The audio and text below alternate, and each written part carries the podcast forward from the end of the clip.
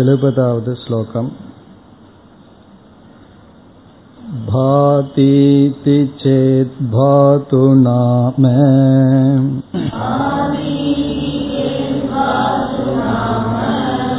भूषणं मायिकस्य तत्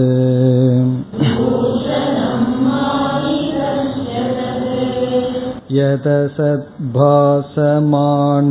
तत्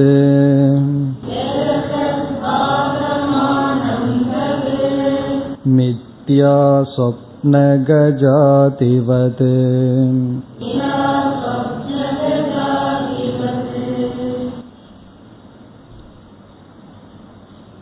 இந்த எழுபதாவது ஸ்லோகத்தில் மித்யாவினுடைய லட்சணத்தை வித்யாரண்யர் கூறுகின்றார் ஆகாசம் சத் என்ற இரண்டு தத்துவத்தை விசாரம் செய்து சத் என்பது சத்தியம் ஆகாசம் என்பது மித்தியா என்று நிலைநாட்டினார். நிலைநாட்டி இந்த ஸ்லோகத்தில் மித்தியா என்றால் என்ன அதனுடைய இலக்கணம் என்ன என்று கூறினார். இரண்டாவது வரியை பார்த்தால் எது அசது பாசமானம் தது மித்யா எப்படி பிரம்ம தத்துவத்தை சத்தியம் என்று புரிந்து கொள்ள வேண்டியது மிக முக்கியமோ அதே போல இந்த பிரபஞ்சம் மித்தியா என்று புரிந்து கொள்வதும் மிக முக்கியம். ஆகவே அந்த லட்சணத்தை இங்கு கூறினார். எந்த ஒன்று அசத்? இந்த இடத்துல ஒரு வார்த்தையை நாம் சேர்த்து பார்த்தோம். சொரூபேன அசது. எந்த ஒன்று உண்மையில் சொரூபேன என்றால் உண்மையாகவே அசத் இல்லையோ? பிறகு பாசமானம் என்றால் ஆனால் அனுபவத்தில் தெரிந்து கொண்டு இருக்கின்றதோ? தது மித்தியா. அது மித்தியா. இங்கு உதாகரணமாக சொப்ன கஜாதிவது. கனவில் வருகின்ற யானை முதலியவைகளைப் போல. சத் என்றால் எப்பொழுதுமே இருப்பது அசத் என்றால் இல்லை மித்தியா என்றால் இல்லை ஆனால் தெரிகிறது. சொரூபேன அசத்து ஆனால் பாசமானம். அந்த பாசமானம்ங்கிறதுனால தான் அசத்திலிருந்து மித்தியா என்று வேறுபட்டு வருகின்றது. உண்மையில் மித்தியாவாக இருக்கின்ற பொருளும் அசத்தும் ஒன்றுதான். பிறகு அசத் என்றே சொல்லலாமே என்றால் பாசமானம். நம்முடைய அனுபவத்தில் இருப்பது போல் தெரிகின்றது காட்டுகின்றது. அதையும் நாம் சென்ற வகுப்பில் பார்த்தோம். எதனால் அப்படி தெரிகிறது என்றால் பிரமாணத்தை தவறாக பயன்படுத்தும் பொழுது. பிரமாணத்தை தவறாக பயன்படுத்தும் பொழுது அப்படி நமக்கு தெரிகின்றது. அவ்விதத்தில் வியாவகாரிக பிரமாணமே மித்யா வஸ்துவைத்தான் காட்டுகின்றது.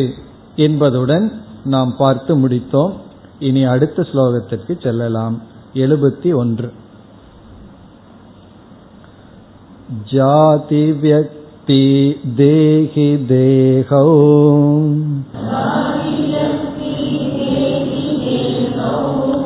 गुणद्रव्ये यथा पृथक्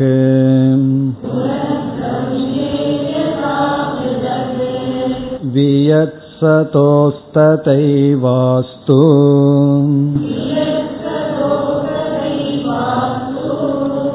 पार्थक्यं कोत्र विस्मयः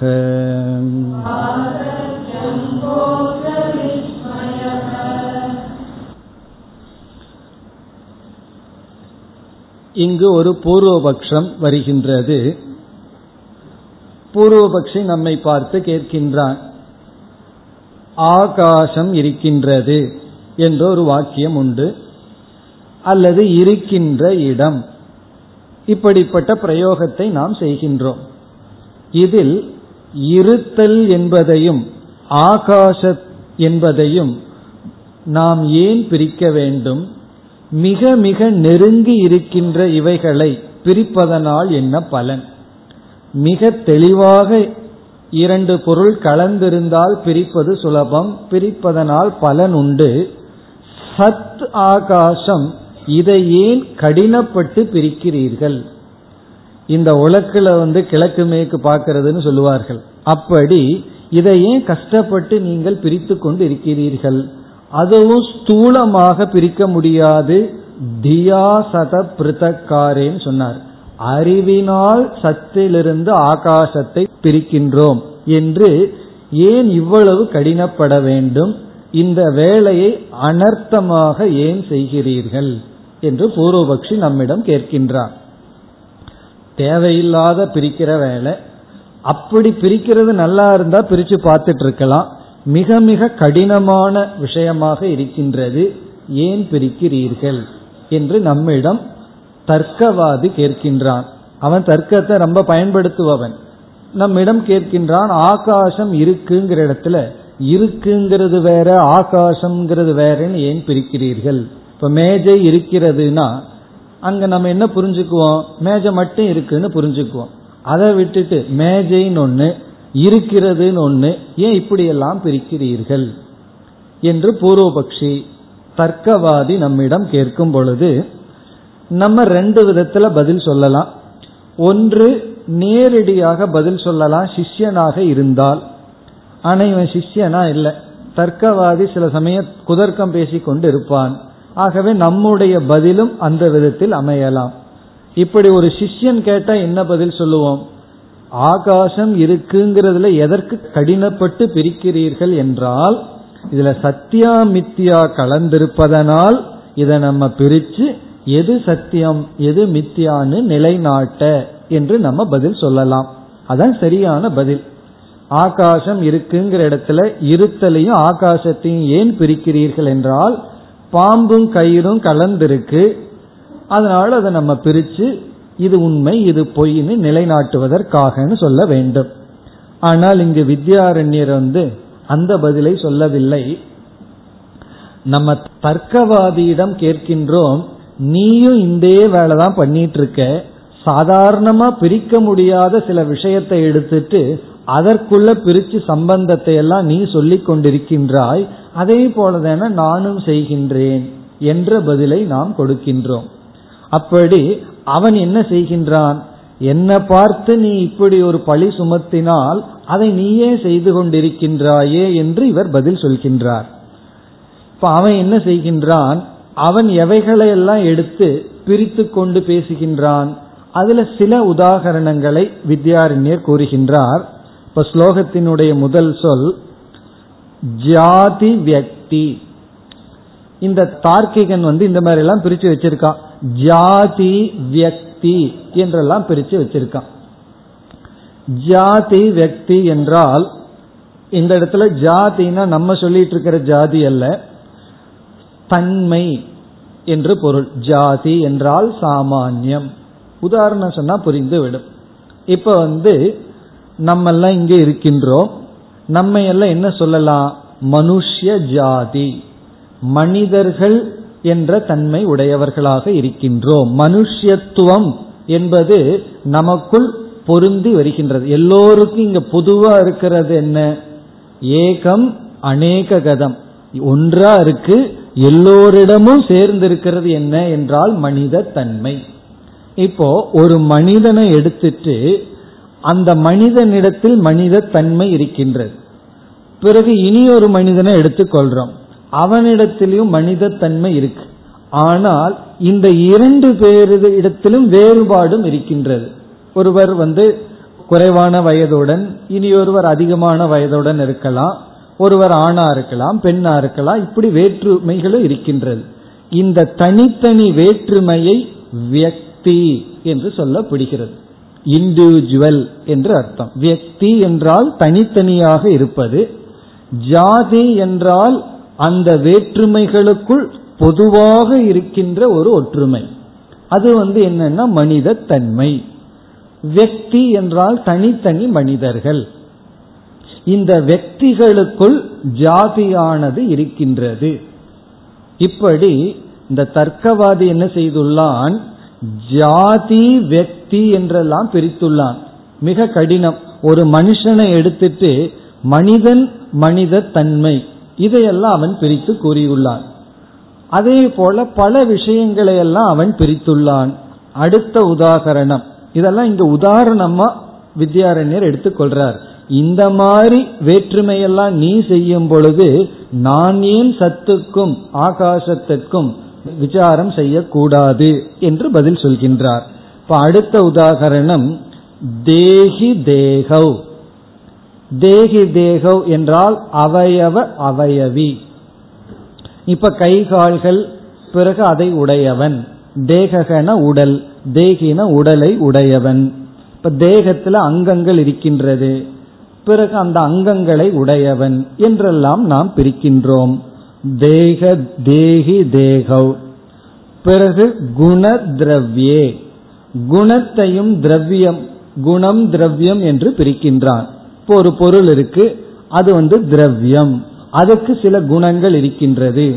மென்மையாக இருத்தல் பிறகு வந்து பழுவாக இருத்தல். இப்படி ஒரு பொருளை எடுத்துக்கொண்டு அந்த பொருளுக்குள் இது குணம் இது திரவியம் என்று பிரிக்கின்றான் இப்ப துணி என்று எடுத்துக்கொண்டால் அந்த நூல் வந்து திரவியமாக இருக்கின்றது.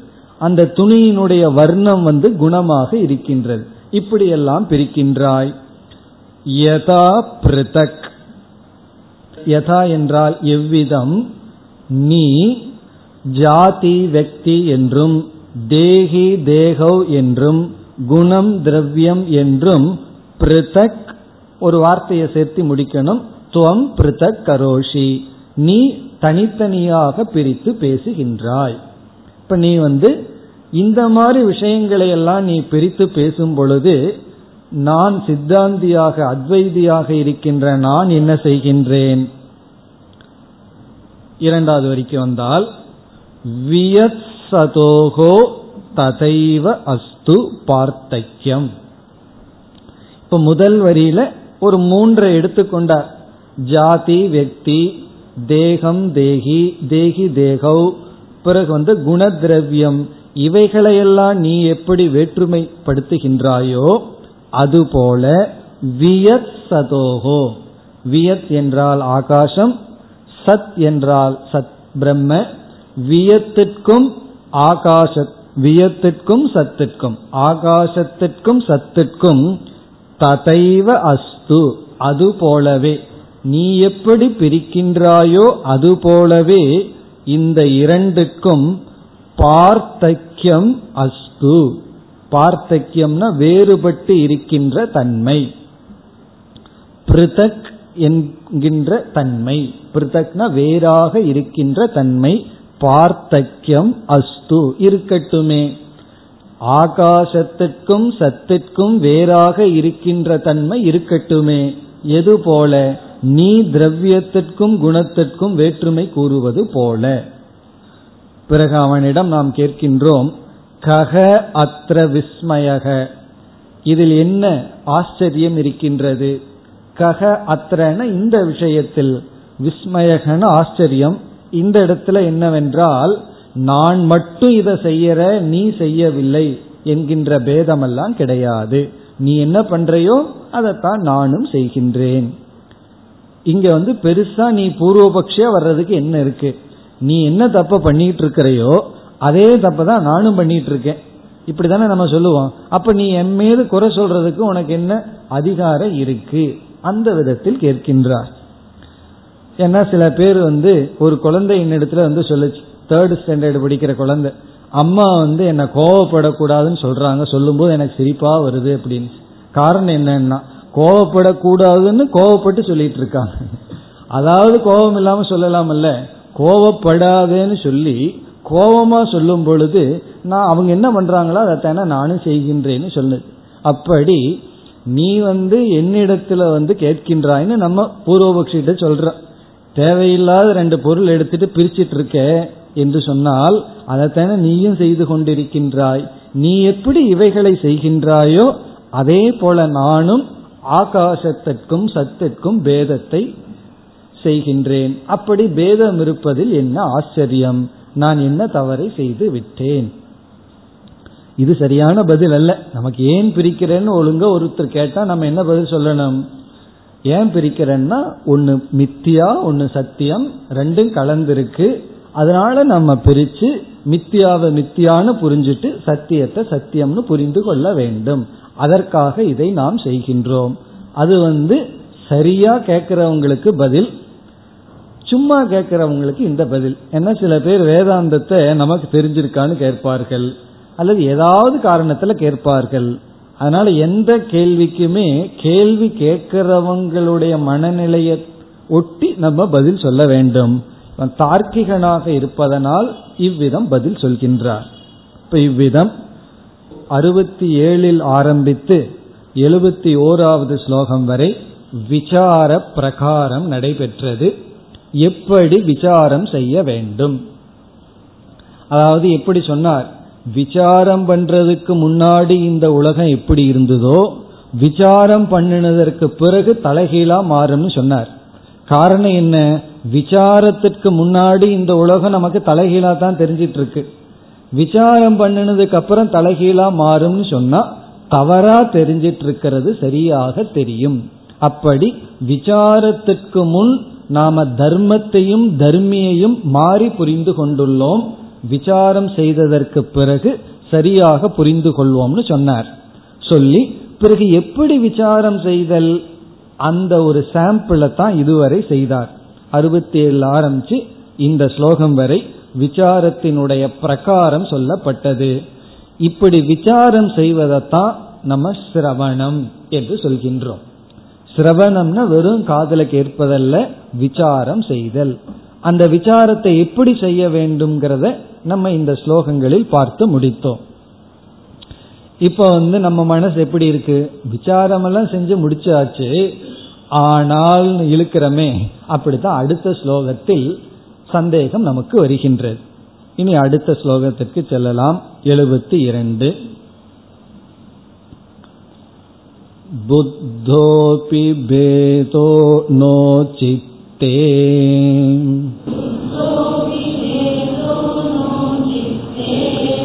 निरूढिं याति चेत्तथा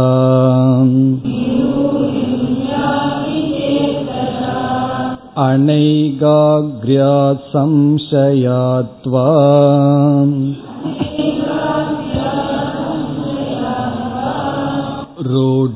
रूढ्यभावोऽस्य ते वद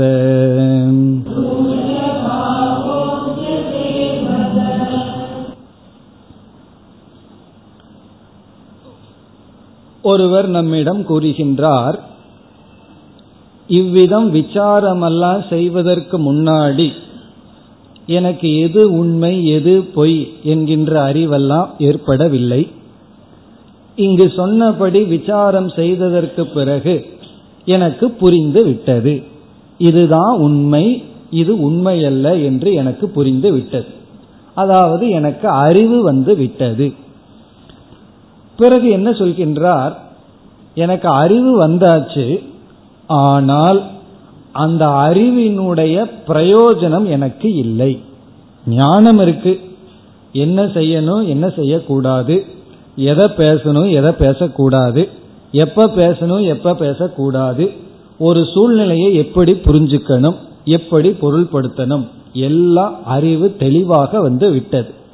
ஆனால் அந்த அறிவு எனக்குள் நிற்கவில்லை. அந்த அறிவு எப்ப நிக்கணுமோ அப்ப நிக்கிறது இல்லை எப்ப நிக்க வேண்டாமோ அப்ப இருக்கிற மாதிரி தெரிகின்றது. அந்த அறிவில் எனக்கு நிலை ஏற்படவில்லை. அந்த அறிவினுடைய பலனை நான் அனுபவிக்கவில்லை என்று ஒருவன் கூறினால் என்று இங்கு வந்து ஒரு ஆக்ஷேபத்தை ஆசிரியர் எழுப்புகின்றார். எனக்கு புரிஞ்சது ஆனால் அந்த அறிவு மனதில் நிற்கவில்லை. ஓடி ஓடி போயிருது. அந்த அறிவு வந்து தெரிஞ்சும் கூட என்னை விட்டு சென்று விடுகின்றது. அப்படி நீ சொன்னால் என்று ஒரு கேள்வியை எழுப்புகின்றார். அப்படி நம்ம சொல்றோமா இல்லையான்னா? அப்படியே தான் சொல்லிட்டு இருக்கோம்னு ஒருத்தர் சொன்னார். அப்படி நீ சொன்னால் எனக்கு அறிவு வந்தாச்சு அறிவினுடைய பலனை நான் அனுபவிக்கவில்லை. ஞானம் வந்தாச்சு ஆனால் ஞானத்தினுடைய பலன் எனக்கு கிடைக்கவில்லை என்று நீ கூறினால் என்று கூறி பிறகு வந்து ரெண்டு கேள்வி கேட்கிறார். இது வந்து இந்த ரெண்டு காரணத்துல நடக்கலாம். ஞானம் வந்தும் அந்த ஞானம் நமக்குள்ள தங்காமல் இருக்க. யோகம் வந்தாத்து க்ஷேமம் தான் இல்லைன்னு அர்த்தம். யோகம்னா இல்லாததை அடையிறது. க்ஷேமம்னா அதை வச்சு காப்பாத்துறது. அந்த அறிவை உன்னால் காப்பாற்ற முடியவில்லை என்றால் அல்லது வந்த அறிவு உன்னை விட்டு சென்று விடுகிறது என்றால் அதனுடைய அர்த்தம் என்ன? எந்த நேரத்தில் இந்த அறிவு நமக்குள்ளிருந்து பலனை கொடுக்கணுமோ அந்த நேரத்தில் அது இல்லாமல் சென்று விடுகிறது. ஞானத்தினுடைய பலன் உனக்கு கிடைக்கவில்லை என்றால் இந்த இரண்டு காரணத்தினால் ஏற்படலாம் என்று சொல்லி இதனால உன்னுடைய மனம் இந்த அறிவுல நிற்க முடியாம இருக்கா? இதனால நிற்க முடியாம இருக்கான்னு கேட்கிறார். பிறகு அதற்கான உபாயத்தை சொல்ல போகின்றார். ஆகவே எழுபத்தி இரண்டாவது இந்த ஸ்லோகத்திலிருந்து எழுபத்தி ஆறாவது ஸ்லோகம் வரை எழுபத்தி இரண்டிலிருந்து எழுபத்தி ஆறு வரை நமக்கு வந்து ஞானம் அதனுடைய பலனை கொடுக்க என்ன தடை? அதற்கான உபாயம். அறிவு வந்து நமக்கு ஒரு பிரயோஜனத்தை கொடுக்க வேண்டும் என்றால் அந்த அறிவுக்கு என்ன தடையாக இருக்கிறது?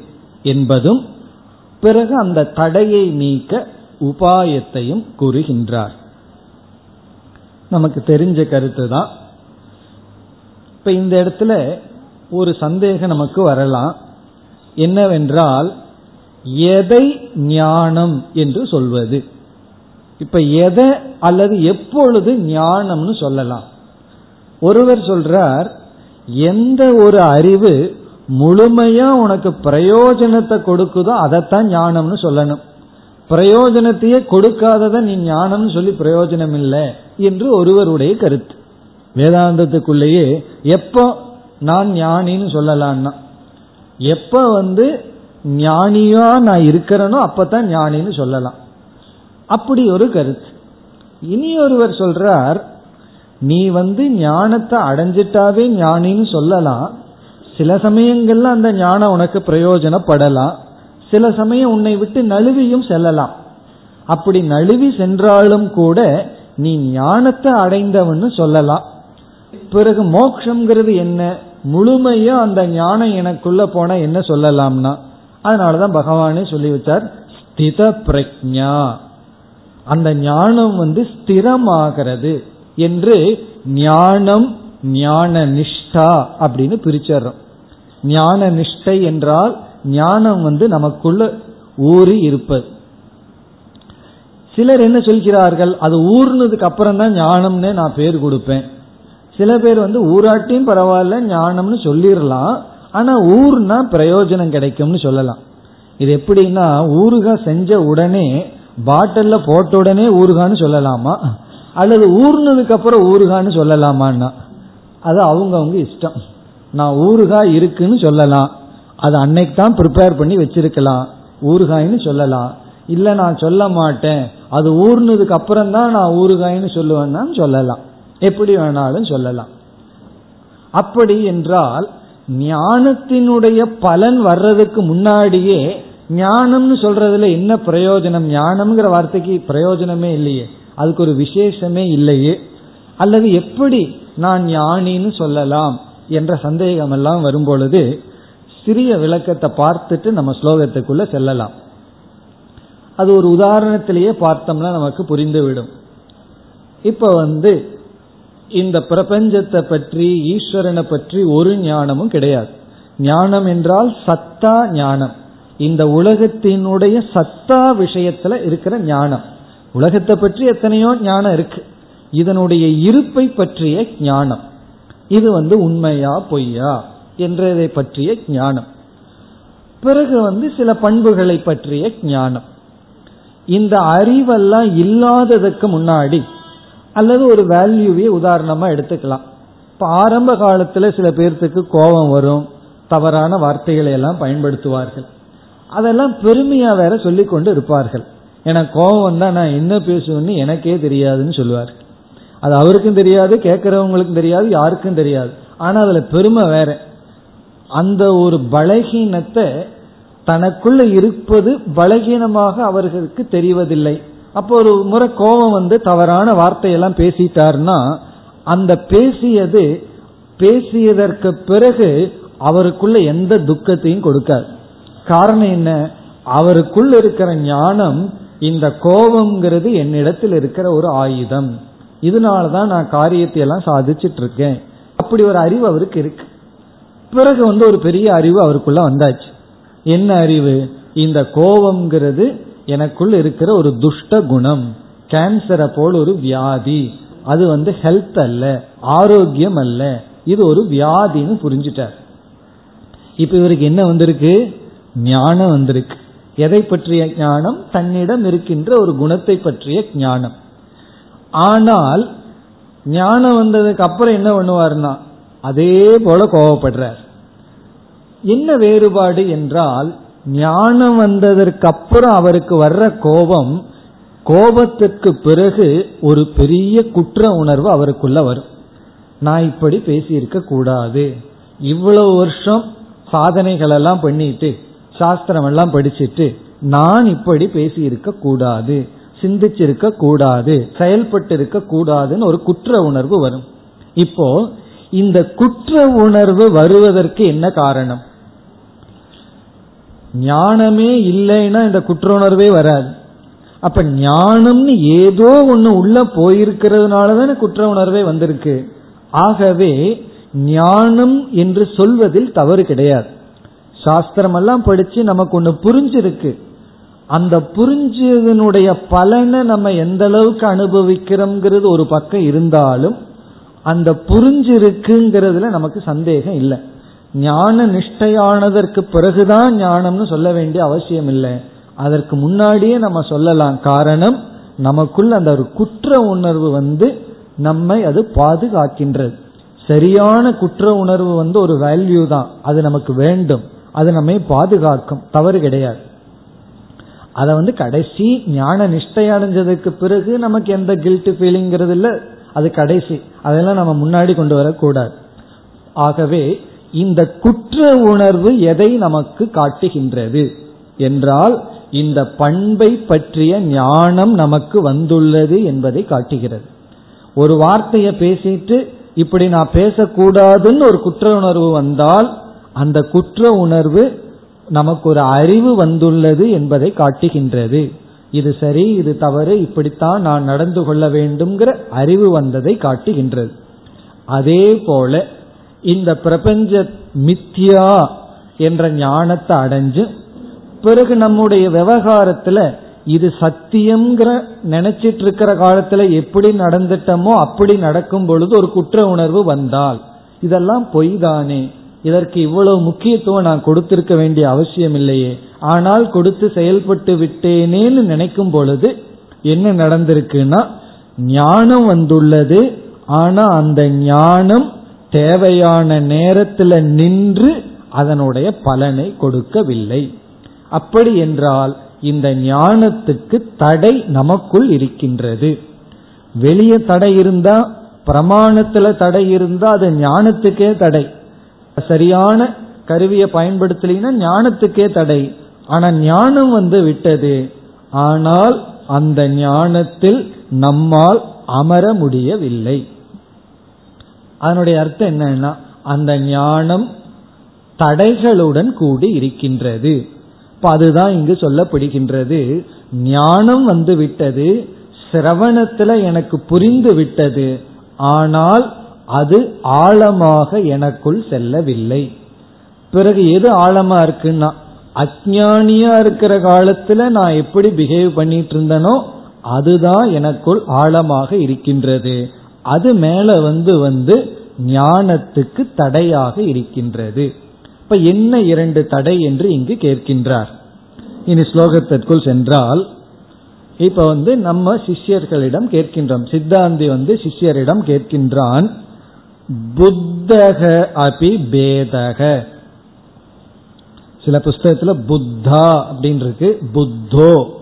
புத்தக அபி பேதக. பேதக என்றால் வேற்றுமை. ஆகாசத்திற்கும் சத்திற்கும் உள்ள வேற்றுமை புத்தக அபி புரிந்து கொண்ட போதிலும்.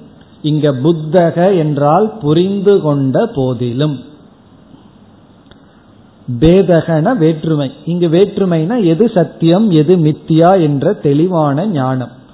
சத்து தான் சத்தியம் ஆகாசம் மித்தியா. இந்த இடத்துல ஆகாசம்ங்கிறது முழு ஜெகத்தையும் குறிக்கின்றது. இந்த உலகம் மித்தியா.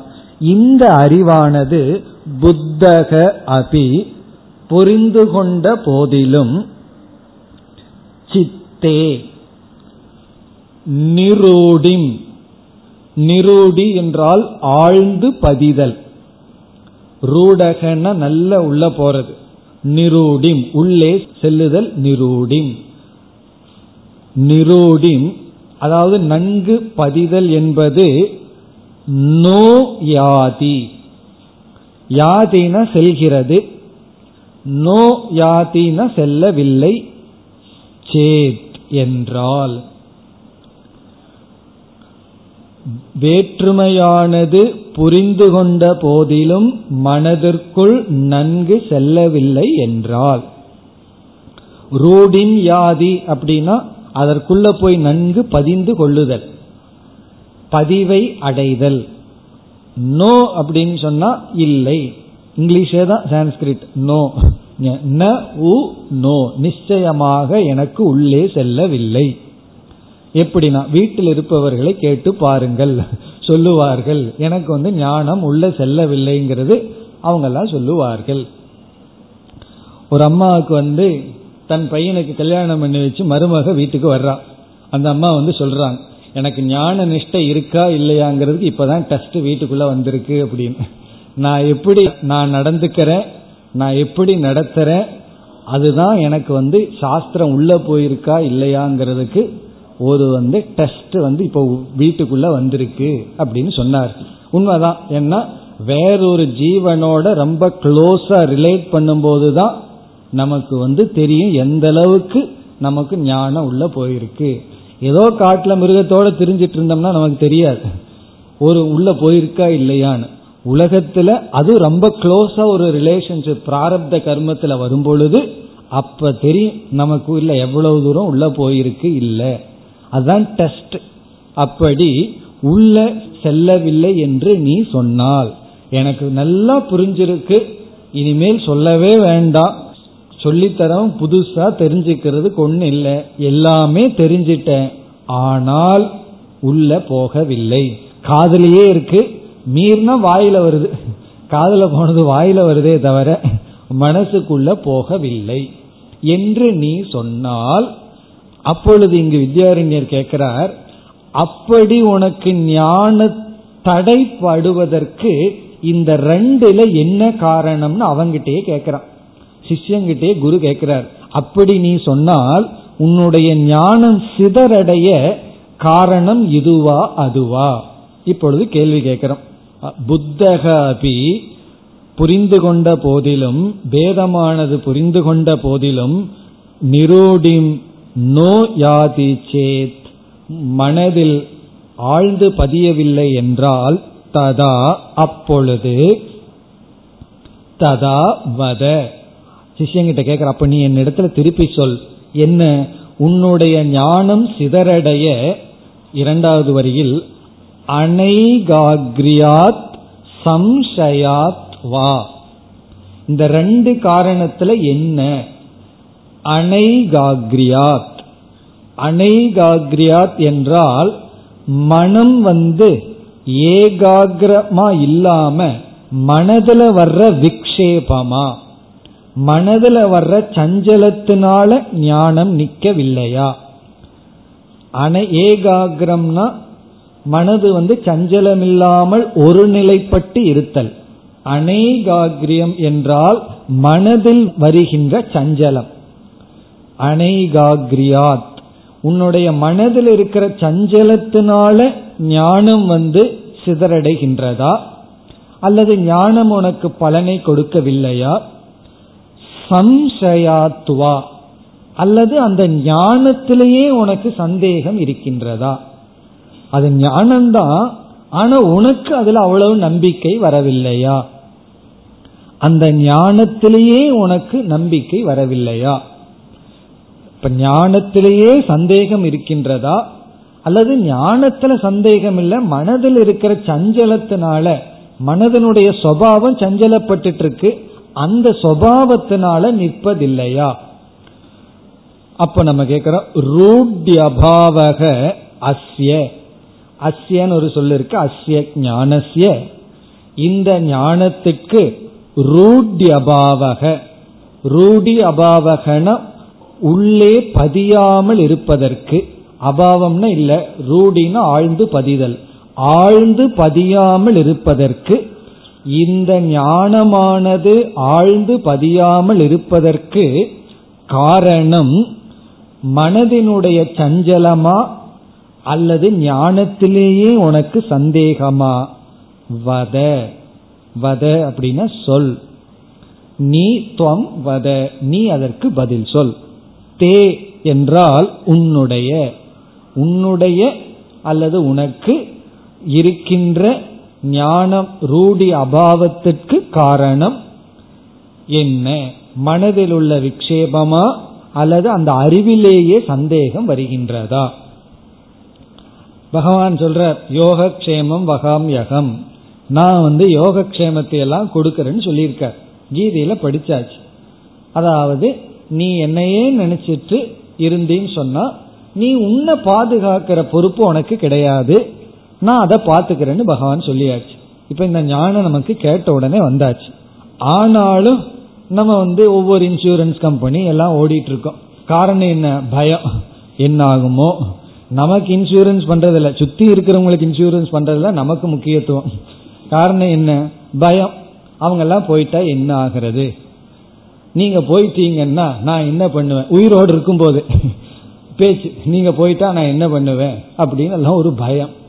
ஆனா கேட்டாச்சே பகவான் தான் சொல்லியிருக்காரு நீ என்னையே நினைச்சிட்டு இருந்தா நான் உன்னை பாத்துக்கிறேன்னு சொல்லி. இப்ப இந்த அறிவு இருந்தும் எதிர்கால நினைச்சு உனக்கு பயம் இருக்குன்னா இப்ப இந்த அறிவு உனக்கு பயத்தை நீக்கணும். ஏன்னா பகவான் சொல்லிட்டார் அல்லவா? நான் உன்னை காப்பாத்துறேன்னு சொல்லிட்டார். இந்த அறிவை கேட்டும் பயம் வருதுன்னு சொன்னா ரெண்டு காரணம் இருக்கலாம். ஒன்னு சம்சயம். பகவானுடைய வாக்கியத்திலேயே நம்பிக்கை இல்லை. ஏன்னா நாலு பேர்த்துக்கு டெஸ்ட் பண்றதை நான் பார்க்கணும். என்னிடத்துல டெஸ்ட் பண்ணிடாதீங்க. நாலு பேர்த்துக்கு டெஸ்ட் பண்ணுறத பார்க்கணும். யாரையும் நான் பார்க்கல. அதனால பகவானே பொய் சொல்றாரோ? அல்லது உண்மையா இந்த வாக்கியம்? என்ற ஒரு சம்சயம். இல்ல பகவான் சொல்றதுல சந்தேகம் இல்லை. இருந்தாலும் என்னுடைய புத்தி இருக்கே. அது சஞ்சலம். அது திடீர் திடீர்னு சஞ்சலப்பட்டு இருக்கு. ஒரு நிலையா இல்லை. அப்படி என்னுடைய புத்தியில் இருக்கிற சஞ்சலத்தினால என்னுடைய அறிவு நிலை பெறவில்லையா? அல்லது இந்த அறிவிலேயே சந்தேகம் இருக்கின்றதா? அப்போ உனக்கு தவ உன்னுடைய ஞானமானது ரூடி அடையாமல் இருப்பதற்கு காரணம் உனக்கு மனதில் இருக்கிற சஞ்சலமா? அல்லது ஞானத்திலேயே இருக்கிற சந்தேகமா? வத நீயே சொல் என்று சும்மா இது ஒரு டயலாக் மாதிரி எழுதி போற அப்படி சொல்லி பிறகு என்ன சொல்றார்? சிஷியன் என்ன சொல்லுவான்? எனக்கு ரெண்டும் தான் சொல்லிடுவான். ஏதோ இதாதான்னு கேட்காதீங்க எல்லாமே இருக்கு. என்னென்ன தோஷம் இருக்குன்னா இப்ப டாக்டர் கிட்ட போய் உங்களுக்கு என்னென்ன நோய்னு ஒரு ஏழு நோய் சொல்லி இதுல என்ன இருக்குன்னா பேஷண்ட் எல்லாமே இருக்குன்னு சொல்றது போல எனக்கு இந்த ரெண்டுமே இருக்குன்னு ஒரு சிஷ்யன் சொன்னா குரு என்ன பண்ணி ஆகணும்? இந்த ரெண்டுக்குமே உபாயம் சொல்லணும். ஆகவே அடுத்த ஸ்லோகத்துல இது பிரச்சனைனா இது உபாயம். இது உனக்கு கஷ்டம்னா இது உபாயம்னு இனி உபாயத்தை கூறுகின்றார் இப்ப இந்த எழுபத்தி இரண்டாவது ஸ்லோகத்தில் எதனால் ஞானம் உனக்கு பலனை கொடுக்கவில்லைங்கிறதுக்கு ரெண்டு காரணம் இருக்கலாம்னு சொன்னார். ஒன்று மனதில் இருக்கிற சஞ்சலம் இனி ஒன்று சந்தேகம். இனி அடுத்த ஸ்லோகத்தில் சஞ்சலம் இருந்தா என்ன நீ செய்யணும்? சந்தேகம் இருந்தா என்ன நீ செய்ய வேண்டும் என்று இந்த இரண்டு தடைகளுக்கான உபாயத்தை கூறுகின்றார். இப்ப எழுபத்தி இரண்டுல ஞான நிஷ்டைக்கான தடைகள் இரண்டு. எழுபத்தி மூன்றாவது ஸ்லோகத்தில் தடைகளை நீக்க உபாயம். இப்ப எழுபத்தி மூணுக்கு செல்லலாம். அப்பிரமத்தோ பவத்யானாத்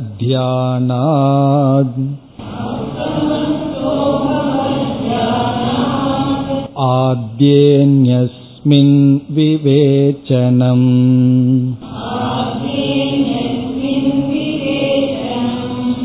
कुरु प्रमाणयुक्तिभ्याम्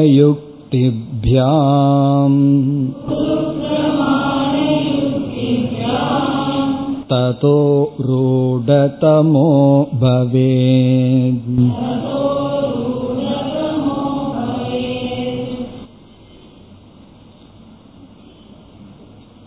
இங்கு உபாயத்தை கூறுகின்றார் மனமானது சஞ்சலத்தை அடைகின்ற சொரூபமாக இருக்கின்றது. இங்கு அர்ஜுனன் சொல்லியிருக்கான் பகவத்கீதையில சஞ்சலம் ஹி மன கிருஷ்ண ஹே கிருஷ்ணா மனக சஞ்சலம். என்னுடைய மனமானது எப்பொழுதுமே சஞ்சலப்பட்டு கொண்டிருக்கின்றது. இதுவா அதுவா என்று சஞ்சலத்தில் விதவிதமான விக்ஷேபங்களுடன் கூடி இருக்கின்றது.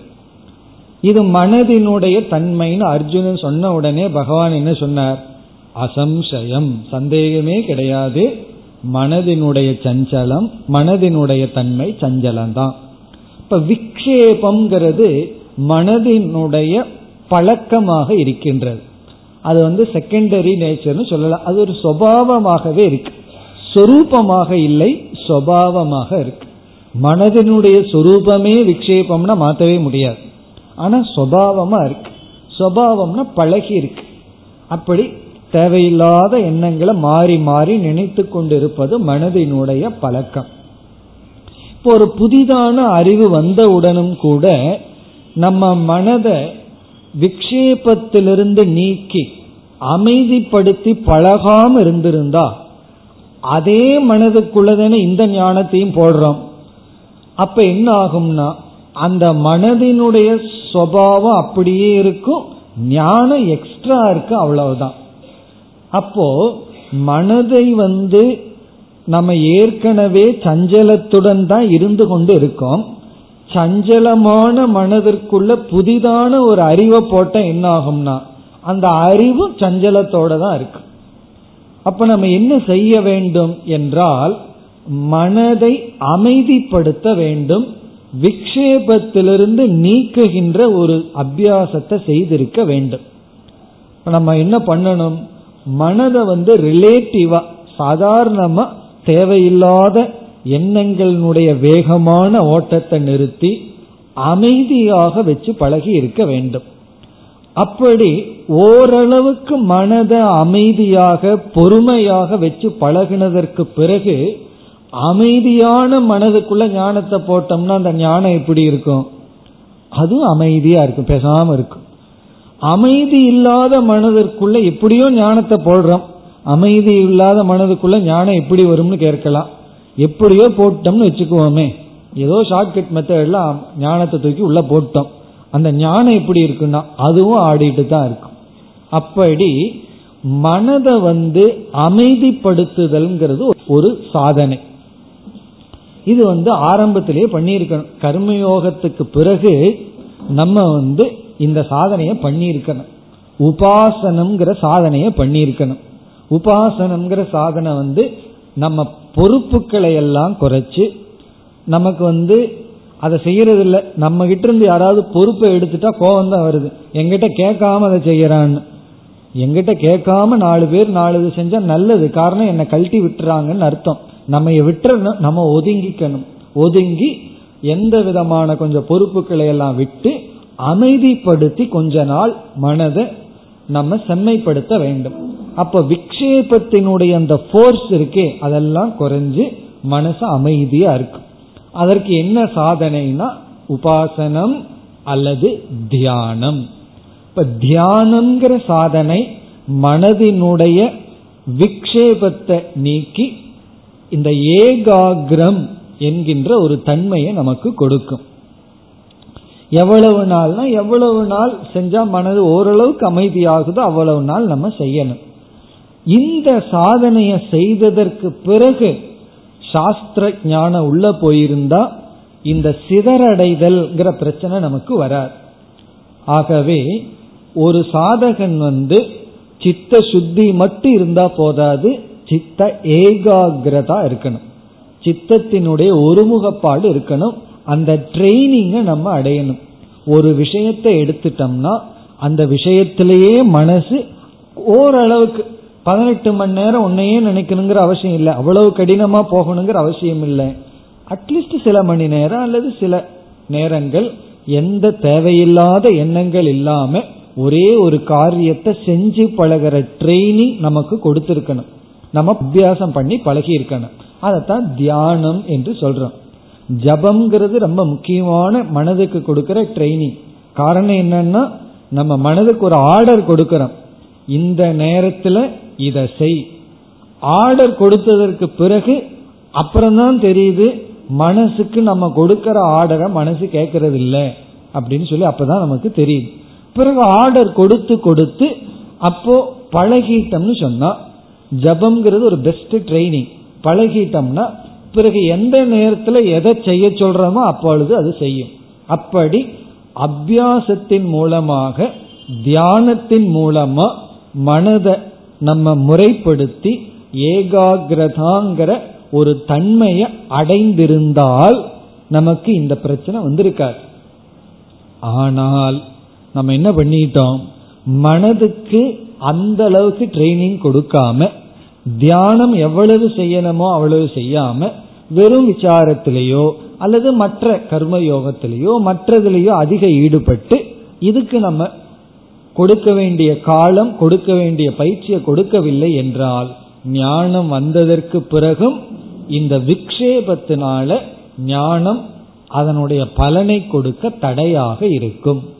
ஆகவே என்ன செய்ய வேண்டும் என்றால் வேறொரு ஆசிரியர் கூறுவார் அகிருத்த உபாஸ்திகி அப்படின்னு சொல்றது. அகிருத்த உபாஸ்திகினா உபாஸ்தினா உபாசனை.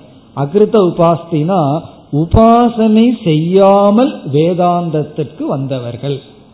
நம்மெல்லாம் எந்த லிஸ்ட்? அகிருத்த உபாஸ்திகி உபாசனை தேவையான அளவு தேவையான அளவு தியானம் செய்யாம வந்துட்டா ஞானத்திற்கு பிறகு இந்த தடை வர்றது இயற்கை. அப்ப என்ன செய்ய வேண்டும் என்றால் மீண்டும் தியானம் என்ற சாதனையில் ஈடுபட வேண்டும். உலகம் தானே மித்தியா? நான் எதுக்கு தியானம் பண்ணணும்னு சொல்லக்கூடாது. அப்படி சொல்லலாம். எப்போ ஞான நிஷ்டை அடைந்து விட்டால்? அப்படி நிஷ்டை வரவில்லை என்றால் நம்ம தியானம்ங்கிற சாதனையில ஈடுபட்டு மனதை ஒருமுகப்படுத்துதல் மனதை அமைதிப்படுத்துதல்ங்கிற சாதனைக்குள் நாம் செல்ல வேண்டும். அப்படி சென்றால் மனது அமைதியடையும். அமைதியடையும்னா விக்ஷேபம் போகும். அனைகாகிரியம்ங்கிறது வராது. ஏகாகிரதா வரும். அப்புறம் உள்ள என்ன இருக்கோ அது நமக்கு அந்த அறிவு பயன்படும். அதை முதலில் கூறுகின்றார். அனைகாகிரியம்ங்கிறது உனக்கு பிரச்சனையாக இருந்தால் நீ என்ன செய்துள்ளாய்? மனதை அமைதிப்படுத்த ஒருநிலைப்படுத்த தேவையான பயிற்சியை நீ கொடுக்கவில்லை. அதனாலதான் விக்ஷேபம் இருக்கின்றது. ஆகவே என்ன செய்ய வேண்டும் என்றால் தியானத்தை சாதனையாக எடுத்துக்கொள்ள வேண்டும். அதை இங்க மிக அழகாக கூறுகின்றார். கட்டோபனிஷத்துல சொன்ன கருத்தை தான் இங்கு வித்யாரண்யர் கூறுகின்றார். அப்பிரமத்த ததாபவத்தின்னு உபனிஷத்துல சொல்லியிருக்கு.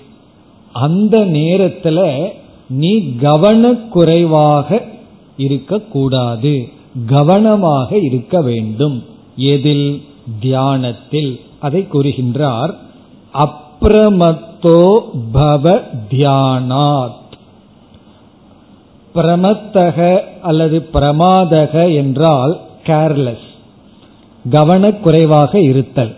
அப் அப்பிரமாதக என்றால் விழிப்புடன் இருத்தல் கவனமாக இருத்தல். ரொம்ப கேர்ஃபுல்லா இருக்கிறது.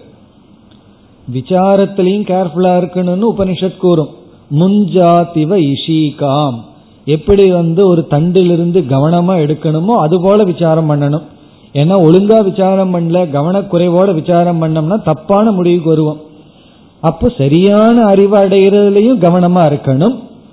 பிறகு தியான காலத்திலும் கவனமாக இருக்க வேண்டும். அப்பிரமத்தக பவ. நீ வந்து கவனக்குறைவாக இருந்து விடாதே. ரொம்ப கேர்ஃபுல்லா இருன்னு சொல்ற. நம்ம பல சமயங்கள்ல சொல்றது தானே. எலக்ட்ரிசிட்டி ஏதாவது பண்ணும்போது கேர்ஃபுல்லா இருன்னு சொல்லுவோம். ஹீட்ரோ ஏதாவது பொருள்களை வந்து கையாளும் போது ரொம்ப கவனமா இருன்னு எச்சரிக்கிறது போல இங்கு வந்து கவனமாக இரு. சரி எதிலிருந்து எந்த சாதனையில ஈடுபட்டு கொண்டிருக்கும் பொழுது கவனமா இருக்கணும்? எந்த சாதனையை நம்ம எடுத்துக்கொள்ளணும் அதை கூறுகின்றார் தியானாத். தியானத்திலிருந்து. தியான பயிற்சியிலிருந்து நீ தவறுதலை அடையாதே. அதான் இதனுடைய டிரான்ஸ்லேஷன் தியான பயிற்சியிலிருந்து தவறுதலை அடையாதே. கவனக்குறைவாக இருக்காதுன்னு என்ன?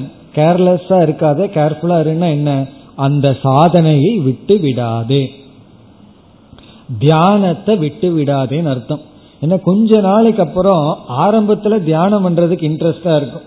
காரணம் என்னன்னா அதுக்கு தேவையான சில பொருளை எல்லாம் வாங்குறதுல இன்ட்ரெஸ்ட் அந்த தியானத்துக்கு இது வேணும் அது வேணும் அப்படின்னு சில இதெல்லாம் வாங்கி அந்த ருத்ராட்சத்தை வாங்குறது அதுக்கப்புறம் தனி ரூம் போடுறது அதுக்காக ஆசனத்தை போய் வாங்குறது இதெல்லாம் தியானம் நினைச்சிட்டு இருக்கோம். இதெல்லாம் தியானத்துக்கு பண்ற ப்ரிப்பரேஷன் அதனால ஒரு இன்ட்ரெஸ்டா இருக்கும். புதுசா ஒன்று பண்ணாம ஆரம்பத்துல கொஞ்சம் இன்ட்ரெஸ்டா தான் இருக்கும். கண்ணை மூடி உட்காந்துக்குவோம் நாலு பேர் அதை பத்தி கமெண்ட் அடிக்கிறது கேட்கறது நல்லா இருக்கு. இப்பெல்லாம் பரவாயில்லையே தியானம் பண்றாருன்னு சொல்லி.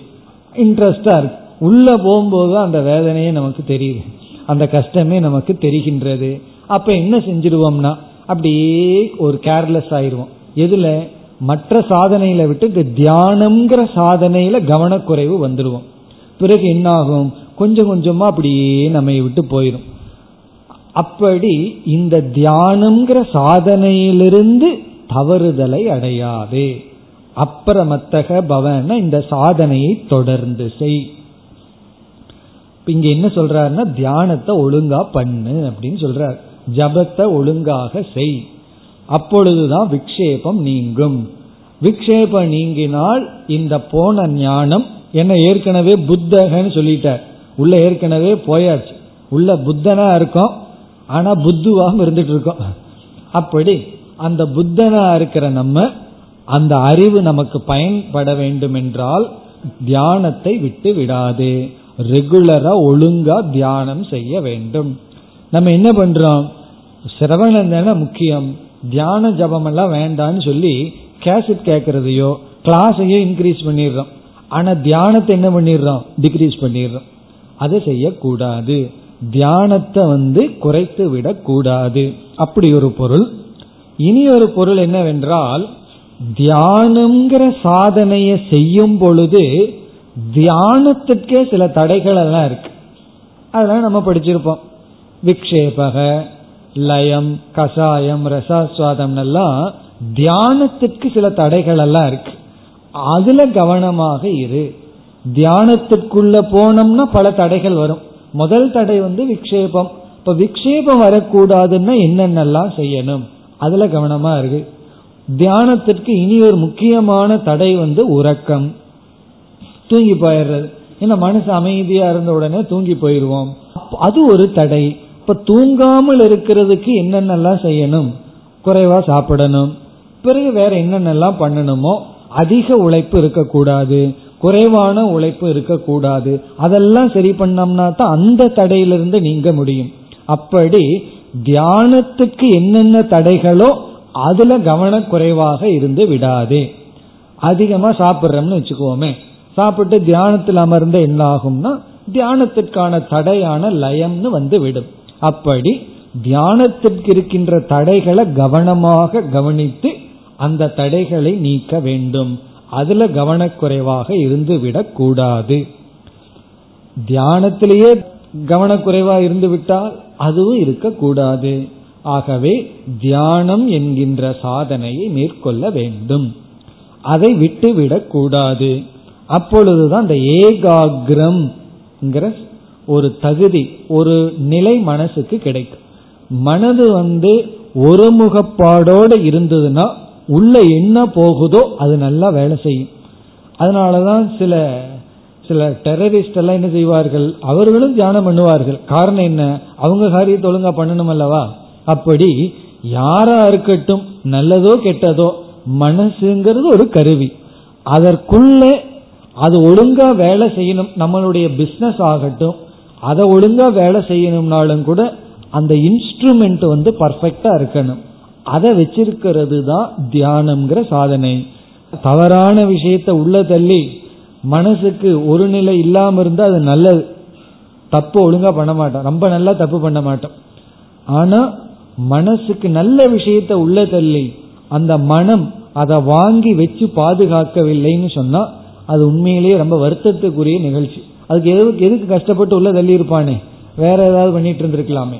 அப்படி இந்த அறிவை அடைஞ்சு இந்த அறிவை வந்து வச்சு பாதுகாத்து பலனை கொடுக்க வேண்டிய பொறுப்பு நம்ம மனசுக்கு இருக்கு. அந்த மனசை செம்மைப்படுத்துகின்ற தியானத்திலிருந்து தவறுதலை அடையக்கூடாது. இது வந்து ஆத்தியே அப்படின்னு சொல்ற அடுத்த சொல் ஆத்தியே. அப்பிரமத்தக பவ தியானாத் ஆத்யே. ஆத்யேனா முதல் தடையில். முதல் தடை என்ன? அனைகாகிரியாத்துன்னு கேட்டார். மனது ஏகாகிரம் இல்லாததுனால உனக்கு இந்த பிரச்சனையான்னு சொன்னா ஆத்தியே முதல் தடைக்கு உபாயம் தியானத்திலிருந்து தவறுதலை அடையாமல் இருத்தல். இனி அந்யஸ்மின் அந்யஸ்மின் இரண்டாவது தடை உனக்குள் இருந்தால். இரண்டாவது தடை என்ன? என்ன சொன்னாரு? சம்சயாத் வான் கேட்டார். இந்த அறிவிலேயே உனக்கு சந்தேகம் இருந்தால் அந்யஸ்மின் இரண்டாவது தடை உனக்கு வரும்பொழுது விசாரம் அதற்கு என்ன உபாயம்?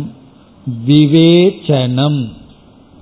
விவேச்சனம் என்றால் மனநம். மனநம்ங்கிறது உபாயம். அந்த மனநத்தை இரண்டாவது வரியில விளக்கிறார். எப்படி மனநம் செய்ய வேண்டும்னு விளக்குகின்றார்.